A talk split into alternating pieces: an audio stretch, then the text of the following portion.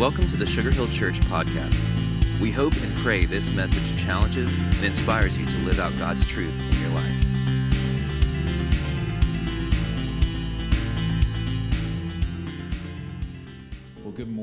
So glad you're here. We've been excited for today. Last week, if you missed it, we started a brand new series uh, called For the Love. For the Love, dot, dot, dot. And so every week we're taking a little di- different angle on that. And so last week, I'm telling you, last week was incredible. I mean, if you missed last week with Pastor Chuck kicking it off, talking about the love of God, it was so, so good. I would encourage you to go to sugarhill.church slash love, and you'll find sort of the resource hub and all the links and all that good stuff. It was really good. I'd, I'd encourage you to catch the replay, the podcast, one of those things. But this week, we're talking about this the love of the home. And uh, this week's been incredible. With Valentine's Day, everybody's talking about love. Isn't that true? I mean, even in the meet and greet room that Pastor Tripp was talking about, there's little heart shaped candies. And I mean, it's, it's just everybody is talking a lot about love. And so I thought it'd be fun this week to post on Facebook and basically just ask the question What's your favorite love song? And I thought maybe I'd get three or four responses. I had no idea within an hour I would have over a hundred people commenting on it. And so I started looking over that list and I thought, man, some of this is awesome. And some of it, I'm like, I need to have a conversation with some of these people. We've got a lot, a lot of different tastes in the room. I, I, thought it'd be fun if somebody would take all of those and make like a playlist that we could listen to. That would be super cool. But man, when I was looking at all that and, and, and just thinking about this idea of love, one of the really, really, really old songs, I think it started back in the 20s or, or 30s, was a song called What Is This Thing Called Love?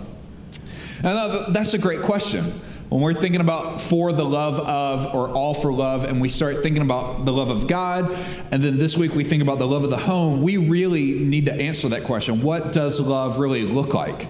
Um, because honestly, when you think about Valentine's and you think about all the romantic movies and you think about even the playlist that people are leaving on my Facebook wall, there's a lot of different definitions of love. There's a lot of people taking a lot of different angles. And especially during Valentine's week, it's easy to think, well, it's romantic, it's ooey gooey, it's, you know, all of this stuff. And so today, as we think about the home, the reason why having a good definition of love is so important is because you know as well as I know that in movies, love is awesome. In songs, love is usually great, but some of y'all songs were pretty dark, but that'll be a different sermon series, I guess. Uh, the, you know, love makes sense in movies and music, but when you take love and you put it inside of a home, you quickly learn that there's stress involved with that, there's tension involved with that that what makes sense in the movies is sometimes more difficult in the home. What makes sense in a song sometimes is a lot harder in the home. As Andy mentioned in the video, if you missed the video about Make Sense Weekend, Andy talks about that on Friday night when we have a date night for all the married couples in our church, that sometimes we wonder can marriage be good? Can marriage actually be great? And man, it's this idea that there's tension in the home. And so here's what I want to do I, I just want to shoot straight this morning. I just want to talk about this idea that we need a better definition of love. We need a better way of love when we think, especially about the home. And so I can't think of a better place to look than in 1 Corinthians 13. So if you have a Bible, if you have the app, if you have something that you can follow along with, I want to invite you to be finding 1 Corinthians 13. Chances are, even if you don't know this passage, you'll recognize it right away. I mean, this is a passage that's read at a ton of weddings. It's read in a, a, ton of those kind of environments. And it's certainly true in those environments. But when Paul, who wrote this letter in the New Testament, when he's writing, he's actually writing to churches, and he's writing to churches that have a lot of drama, a lot of tension, a lot of stress. Everything isn't going well. And so when he's writing this, he's writing it in the middle of turmoil. He's writing it when everything's not going well, when everything's not perfect, and he begins to say to them at the end of 1 Corinthians 12, he says, I will show you still a more excellent way. He says, There's a better way to do this. There's a better way to do this. And he begins to say in chapter 13, This is what love is. And what I love about this is he doesn't just give us a definition, he shows us what it looks like. Now, if you're interested, most of the New Testament was written in Greek. And so, in the original language, there are more words to love than just love. One word in the original language of Greek is phileo. Phileo is what we would consider brotherly love, it's goodwill towards people. This is how we can say, man, I love my buddy, I love my friends, and I love a peanut butter sandwich. Isn't that funny? We put it all, you know, I love this, I love this, and I love my, right? And, and so uh, this kind of love is sort of that goodwill towards people, good nature towards people. This is phileo kind of love. A second kind of love that's in Greek is called eros. Uh, this is where in English we just sort of translate it into erotic. And so people think of sexual kind of passion, but literally it has to do with any kind of, uh, anytime you feel something. So that could be you're at the Grand Canyon, that could be you're looking at the, uh, uh, just the amazing of, of, God's creation, Niagara Falls, the Grand Tetons, whatever that is for you, that moment where you're just moved by something. What's interesting is this version of love never appears in the New Testament. So when Paul's writing, he doesn't talk about phileo. When Paul's writing, he doesn't even talk about eros. When Paul's writing, he talks about a love that we call agape love. In the original agape love. Agape love, what's interesting is it's not romantic. It's not, hey, the mood's just right. I'm on my best behavior. I bought lots of chocolate, and you know, uh, uh this kind of love isn't romantic. It isn't ooey gooey. It isn't any of that. It literally is a choice. It's a mindset. This kind of love that a lot of people would call God kind of love, this is a choice where we have a mindset to say, this is how I'm to live. And so what I found is it's hard to define it. It really is. If, if somebody were to say to me, Bobby, would you define love? That's really hard. It's harder to define it than it is to see it. Isn't that true? In our own lives, it's easier to see when it's in action. And so that's what Paul does. He shows us what it looks like in action, and that's helpful. Uh, for instance, if somebody were to ask a question and say, "Well, what does what is FM radio?" If I got real nerdy and pulled out some of my military electronic training and was like, "Well, FM radio is when you take a signal and you inject it into another signal and you modulate it based on the frequency." You're like, "What?" Or somebody's like, well, how does the internet work? Well, it's real easy. It's TCP/IP. Every commercial, every computer has a TCP/IP address. It's, it's got this control system, internet protocol. It's where it takes data and it chops it up into packets and it transmits it and it's received. And you're like, all I want to know is if I punch in google.com, will something work, right? And so to define love isn't super helpful, but to show what it looks like, I think is great. And so, what I want to do for a few minutes this morning is show you love, not eros, not phileo, but what does this agape, this choice kind of love look like? And what I think we'll find is that if we'd be real honest, there's tension in our lives because this kind of love is hard. Listen to what Paul says, 1 Corinthians 13, and we'll just dive in. If, you, if you're a note taker, if you got one of the, the bulletins with the message notes, I would encourage you just to write down because I want to show you really where this kind of love lives and the tension that's involved in it. Because the chances are we've all felt the tension, we just haven't known how to resolve it. So listen to what he says 1 Corinthians 13, verse 4. Love is patient and kind. You recognize this, right? Love is patient and love is kind. Love does not envy, it doesn't boast. It is not arrogant or rude. It does not insist on its own way. It is not irritable or resentful. It does not rejoice in wrongdoing, but rejoices with the truth. Love bears all things, it believes all things, and it hopes all things, and it endures all things. And then when you fast forward right to the end of this chapter, verse 13, he says, So now faith, hope, and love abide, these three, these three, faith, hope, and love, but the greatest of these is love. And what Paul begins to do is he says there's a better way to love. So, tension number one, if you've got your message notes and you want to jot these down, there is tension for this kind of love in the home. And the first tension is am I going to put others first or am I going to put myself first? That's the first tension that I think love in the home feels is we feel this tension of am I going to be other focused or am I going to be self focused? See, love in this chapter sounds great. Love in this chapter sounds perfect. I read this a lot when I'm conducting weddings. I'm like, I read this and it sounds great and it's romantic, and maybe you've got a picture and you framed it and all of that. But man, when you place it inside of a home, that's where it comes under stress. And if the kind of love that we're thinking our mind is just phileo kind of love, where we're just thinking sort of goodwill, or if we're thinking even eros, hey, I just want to be passionate, we'll miss out on the true kind of love that says, I'm going to choose to put others first instead of myself. Listen to what Paul says as he writes this. Look back at verse 4. He opens with that one line love is patient, love is kind, but then he describes here's what that looks like. Love does not envy and it doesn't boast. Now, when Paul's writing this, there were people in his day that uh, were he was polarizing. A lot of people didn't like him. Some people were okay with him, but even some of the people that liked him okay wanted to side with the people that didn't like him because they knew they could be more popular in this circle. And so, when Paul's writing, there was a group of people that literally are angling for position. They're posturing themselves. They're trying to get more popularity. So he's literally saying that. This, this is happening in Paul's life as he says this. He says, But true love doesn't do that. True love doesn't envy. True love doesn't boast. Right? True love isn't trying to put undue attention on yourself. True love isn't trying to, you know, build yourself up. When he literally says boast, he's saying basically it's not boastful, not full of air, not puffed up, right? As he's describing this, he's saying, look, look, look, I know. Here's the tension.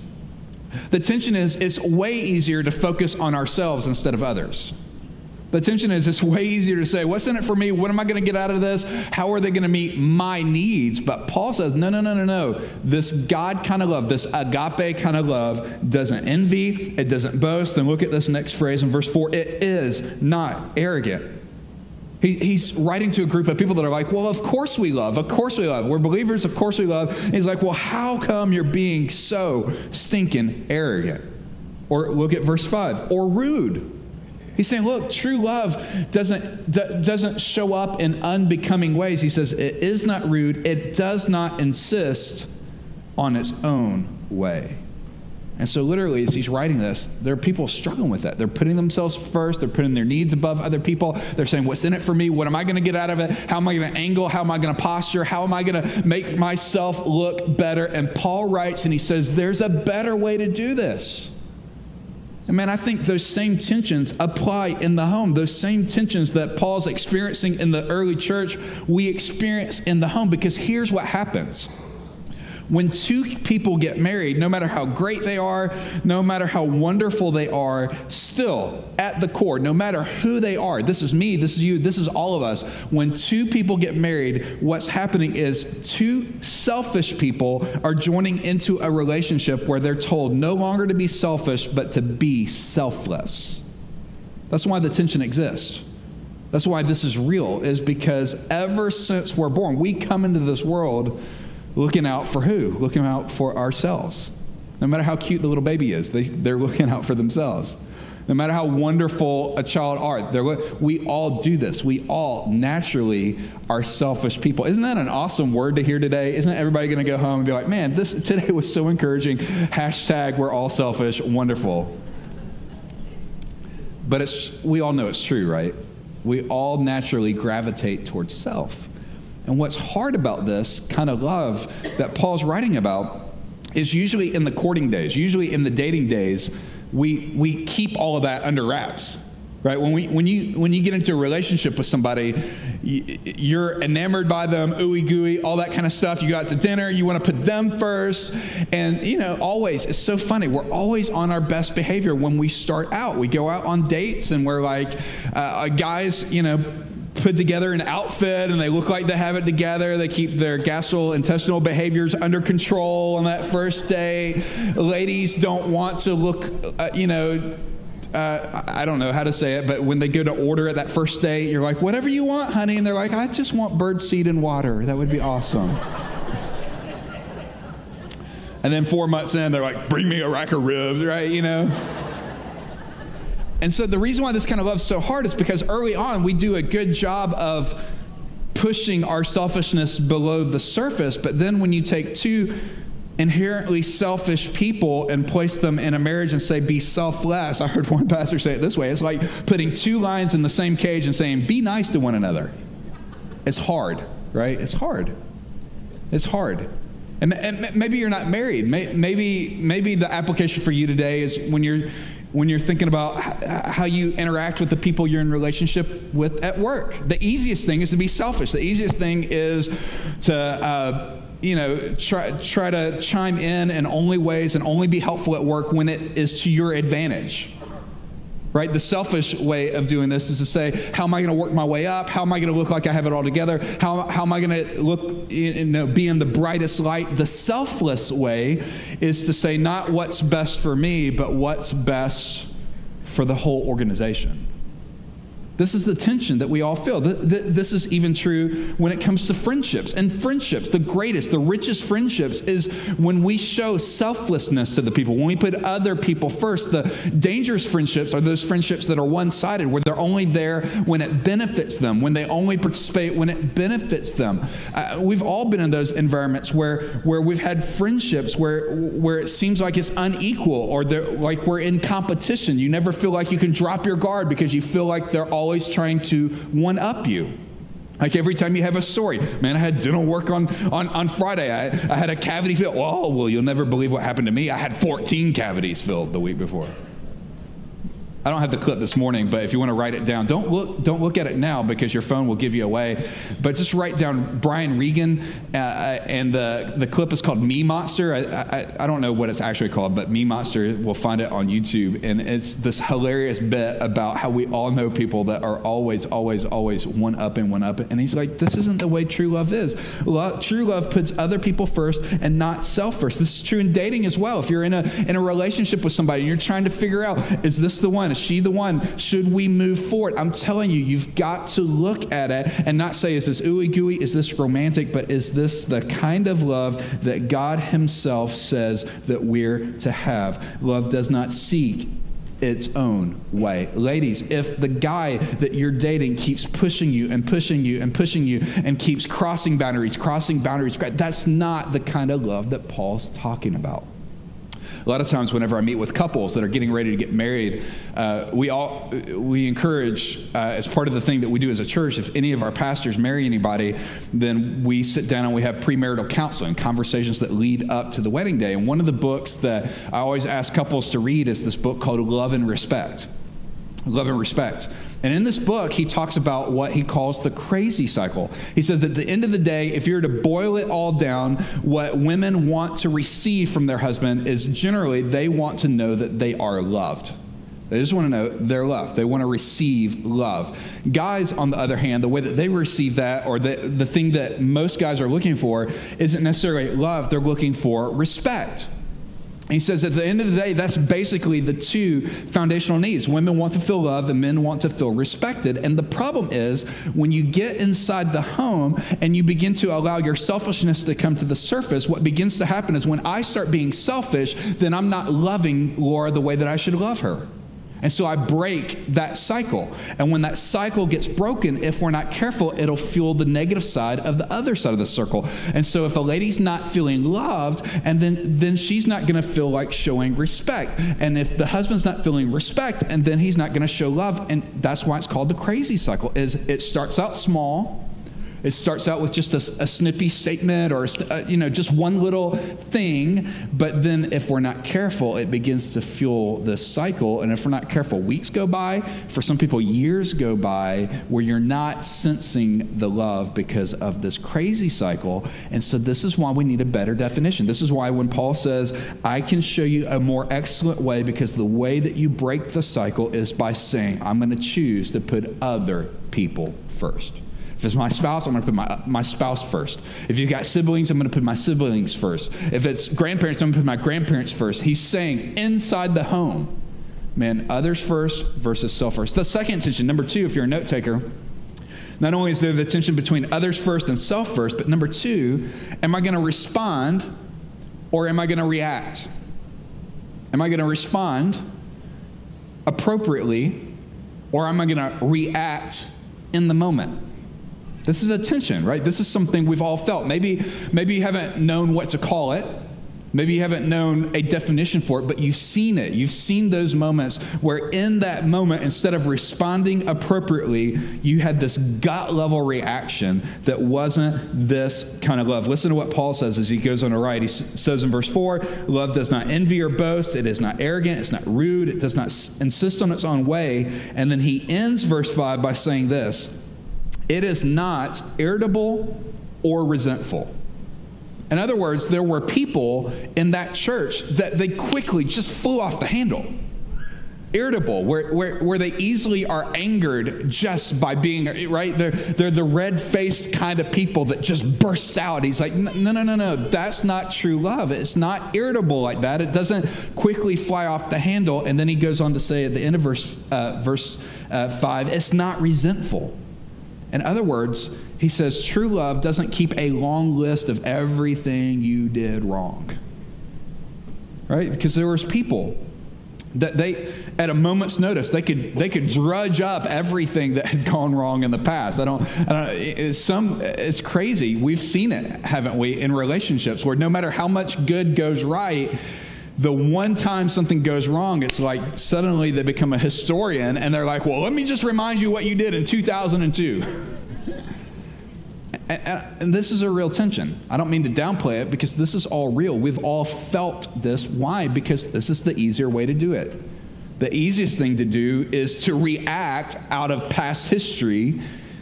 The harder thing, but the better thing to do, is to say instead of reacting, I'm going to respond. Now, I, I feel the tension in the room because th- this is a real deal. I've, I've talked to people that are like, well, Bobby, that's all great. I mean, First Corinthians, that, that's awesome. That God kind of love, awesome, but that's just not me. I'm just not wired that way. I'm like, oh, really? I mean, how, how come some people can be awful at home? They can say some of the most hurtful things to the people that love them the most, and yet when they walk into a public setting, suddenly they're Mr. Nice or Mrs. Nice. That shows me that anybody can choose the better way. It's a choice. It's not romantic. It's not ooey gooey. In those moments, you're not going to have a candlelight and and it's and it, you know some John Mayer song playing in the background or Nora or what, whoever you're listening to. It's a choice that we have to make to say, I'm going to respond instead of react. And there's a lot of examples of this. I mean, I'm, I'm talking to myself as much as anybody this morning. I, I was reminded, so Laura and I have been married for a little over six years now. And when we first got married, we rented a house right next to the church. And we were trying to figure out, hey, we want to rent something before we buy, figure out what we actually need and all that good stuff. And um, in in the rental house, there was one room that was just our junk room. We you know we were both uh, got married a little bit later in life, so we both had full households and merged them together, all kinds of stuff. We bought our house, and unspoken, I don't know where this came from. I, don't even know if I realized it was inside of me, but this unspoken thing was I wanted to be able to one day park my car in the garage. You're like, really? That's your big ambition in life? Thanks, Matt. Uh, y'all, y'all, can pray for me to dream bigger. But that was my thing. I, growing up, we never had a house with a garage that you could park in. So I was like, man, this would be awesome. I'm going to park my car in the garage. And then we move into the house, and you know how the story goes. Man, the garage looks like it exploded. I mean, it looks like it exploded. So we got hard to work. Uh, we got uh, to working hard, and we cleared out one of the bays so that Laura could park in it. And uh, so we're standing there working on the garage, trying to think, how can Bobby park his car in the garage? And so Laura's just trying to be helpful. She's like, all right, let's solve a problem. This is a big deal to Bobby. So let's figure out how to do it. And so she makes this suggestion well, why don't we rent a storage unit? I mean, that.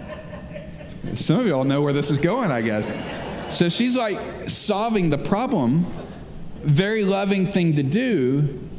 And inside, I don't remember what I said, but you know how it is. It's more about how you said it that matters. And Cal's like nodding over here. And yeah, guys, haven't you ever had that moment where after you said something, you're like, holy cow, I shouldn't have done that?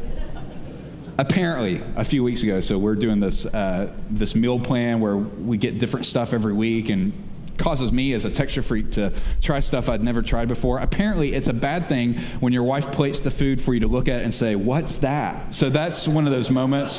That's just a freebie. don't ever do that.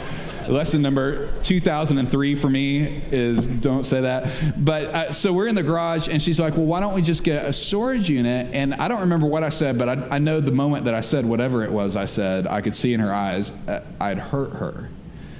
And what she had no way of knowing is that a simple suggestion brought up all kinds of emotions in me. What she didn't know, and she didn't know until months or years later when we were doing a premarital counseling thing with another couple, and I told this story, she had no idea what that was that she felt for me that day. But what it was is that when I was in my freshman year of college, I think, my parents' house caught on fire. It wasn't a big fire, but it was enough that it smoked the whole house. We had to move out, put a ton of stuff in storage, move back into the house a few months later, and my dad left a bunch of stuff in storage. Never got it out. After he passed away, we finally went to empty that place out 15 years later, and so, what she didn't know is that brought an emotion up inside of me where I was like, Are you kidding me? We paid like $12,000 over this time to store stuff that we don't even want? She had no way of knowing that. So, so for me, I'm when she says, "Hey, let's get a storage building," I'm thinking twelve thousand dollars that was wasted that we should have dealt with earlier, right?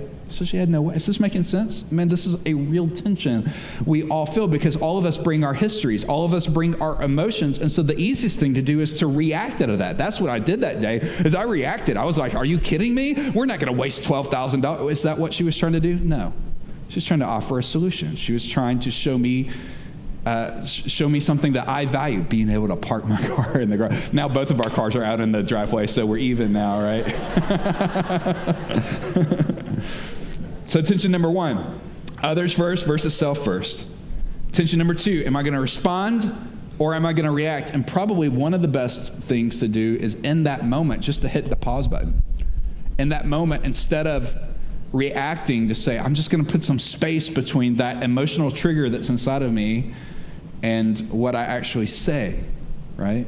And it's also a good thing to have a follow up conversation when you realize you did it and own it, which I apparently didn't do because she didn't know the story until a year or two later. To say, you know what, I know you were trying to do something great. Here's what I felt, right? And then number tension number three, am I going to believe the best or am I going to assume the worst?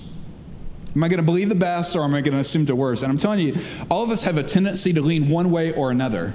But I'm telling you, when, when love is under stress, this is a real tension in the home because if we're not careful, if we let the crazy cycle to go on for a long time, and then we start reacting instead of responding, then it's way easier to lean towards the, well, I'm going to assume the worst. Well, there they go again. I, I knew it. They were going to be late. I knew it. They, they didn't do what they said, right? It's easy, if we're not careful, to assume the worst. I think it's Andy, uh, Andy Stanley that says that in all of our lives, there's what we expect, and then there's what we experience. We all walk into the home, whether you're married and you walk into the marriage, whether you're a kid, you've got certain expectations, whether you, are single. I, I, this applies so many different places besides just the home. But he says all of us have what we expect, and a lot of times that's informed by how our parents raised us, that's informed by what we saw. We assume that every family handles stuff the same way our family did. We have expectations. And the truth is, a lot of times those expectations aren't met. There's the expectation, and then there's what we actually experience. There's reality. And between those two things is this gap. Every relationship has that gap. And we have to decide what am I going to fill that gap with? The easiest thing is to fill it with a bunch of negativity, to assume the worst, to beat up on the people we love the most. The easiest thing is to go off and be like, man, there they did it again. I told you they were going to do it. Da, da, da. And we, whether that's on social media, whether that's in some circle of friends, the easiest thing is to assume the worst. But here's what Paul says there's a better way to do this. Is it easy? No. Is it glamorous? No. But it's God's way of doing it where we believe the best. Another way of saying this is to always give the people in your home the benefit of the doubt. To always give them the benefit of the doubt. When they react, instead of pointing it out, ah, there you go again, flying off the handle, flying off the handle, instead of to, to, to say in your head and your heart, they didn't mean to do that. When they forget something, I'm going to lead with not, oh, they did it again. I'm going to lead with, they didn't mean to do that. We've got to decide what are we going to Here, here's what Paul says as he writes about this. He says in verse 7 love bears all things, love believes all things, love hopes all things and it endures all things. He's saying, man, this is the kind of love that can prop up your home. This is the kind of love that can prop up your family. This is the kind of love that, that if you're single, you're looking for in your mate, right? This is the kind of love that, that, that we can really live by. It's not flashy, it's not glamorous, but it's so necessary. It's a better way of doing it. He says, Love bears all things, it believes all things, it hopes all things, it endures all things. Here's what Paul's saying He's saying, There is absolutely nothing that love cannot face. Well, how do you do that? It comes down to a choice. Love is one of those things that's hard to define. It's hard to say, here's what it is. It's easier to say, here's what it looks like. But if I were to have to define agape love that comes out of this chapter, this God kind of love, here's what I would say this kind of love is an action. This kind of love is a verb. This kind of love is something that you do. This is an action that's based on an unconditional commitment to the other person, whether it's your mate, whether it's a family member, whether it's a brother or sister, whether it's a, a some, somebody else to say, this love is going to show itself in the actions that I take through an unconditional commitment is from a promise that will not be broken. And probably the best way to do this comes right out of verse 4, where he says, Love is patient, and love is what? Is kind. That every single one of us can make this choice. Every single one of us can say, I'm going to be patient. I'm going to hold my tongue. I'm going to believe the best. I'm going to assume the best. I, whenever something goes wrong, I'm going to say they didn't really mean to do that. I'm going to keep believing the best. I'm going to be optimistic. I'm going to choose that. It's easier. I'm telling you, it's easier to choose the negative side, but to say, I'm going to choose to believe the best. Love is patient, which is sort of passive, but love is also kind, where I take action. And this kind of love shows up when we serve other people, when we respond appropriately, and when we believe the best. Let me pray for us this morning. Would you bow your heads for a moment? Would you close your eyes? And I just want to pray for what God is doing in and through us and through this time because I believe that at the end of the day, all of us really want to experience this kind of love. And I know it's not easy, I know it's not obvious, but it's so worth fighting for to every man in the house that, man, your, your marriage is strained right now. And I want to invite you to lean in and say, I'm going to choose love as an action this week. To every, to every lady that maybe you, you don't feel the love that's part of that crazy cycle and you see it spinning out of the control, would you say this day, I'm going to choose, I'm going to choose in my head and my heart, uh, not out of emotion, I'm going to choose to live out this kind of love. To every kid in the room, say, man, maybe I haven't always seen it modeled the right way, but as a child, I'm going to choose this kind of love. I'm going to put others first. I'm going to respond appropriately. I'm going to assume and believe the best instead of assuming the worst. If there's anybody this morning as we pray that would just say, Bobby, pray for me. That's me. I want to have that kind of love. That's me. I, I, I want to live this kind of thing out. And you just be honest and say, Would you just pray for me that I would choose this better way? I would resolve the tension God's way. If that's you and you'd allow me to pray for you, would you just slip your hands straight up in the air, straight up in the air, straight up in there? Yeah, yeah, yeah. If you're watching online, there's a little prayer button you can click. We'd love it. Yeah, yeah, yeah. Father, that is our prayer today that you would help us to live a better way. God, we know the question isn't if there's going to be tension, because everybody feels it. The best homes feel it, the hardest homes, everybody feels it. So, God, I pray that you'd help us to resolve the tension in your way. Just as you encouraged this early church, would you help us to be encouraged to love in a way that isn't conditional, to love in a way that isn't really emotional, but to love in the way that you did, where you put other people first on this earth. And you responded to it by going to the cross, making it possible for all of us to have a better today and a brighter tomorrow. So, Father, I pray all across this room today. I pray for those that are watching and those that are listening later on. Would you cause that hope to rise up inside of us? Would you cause that optimism to rise up inside of us? Help us to believe that your love is worth fighting for. And it's in Jesus' name we pray. Amen. Thanks for listening to the Sugar Hill Church podcast. For more information and to find out more about our church, please visit us at sugarhillchurch.com.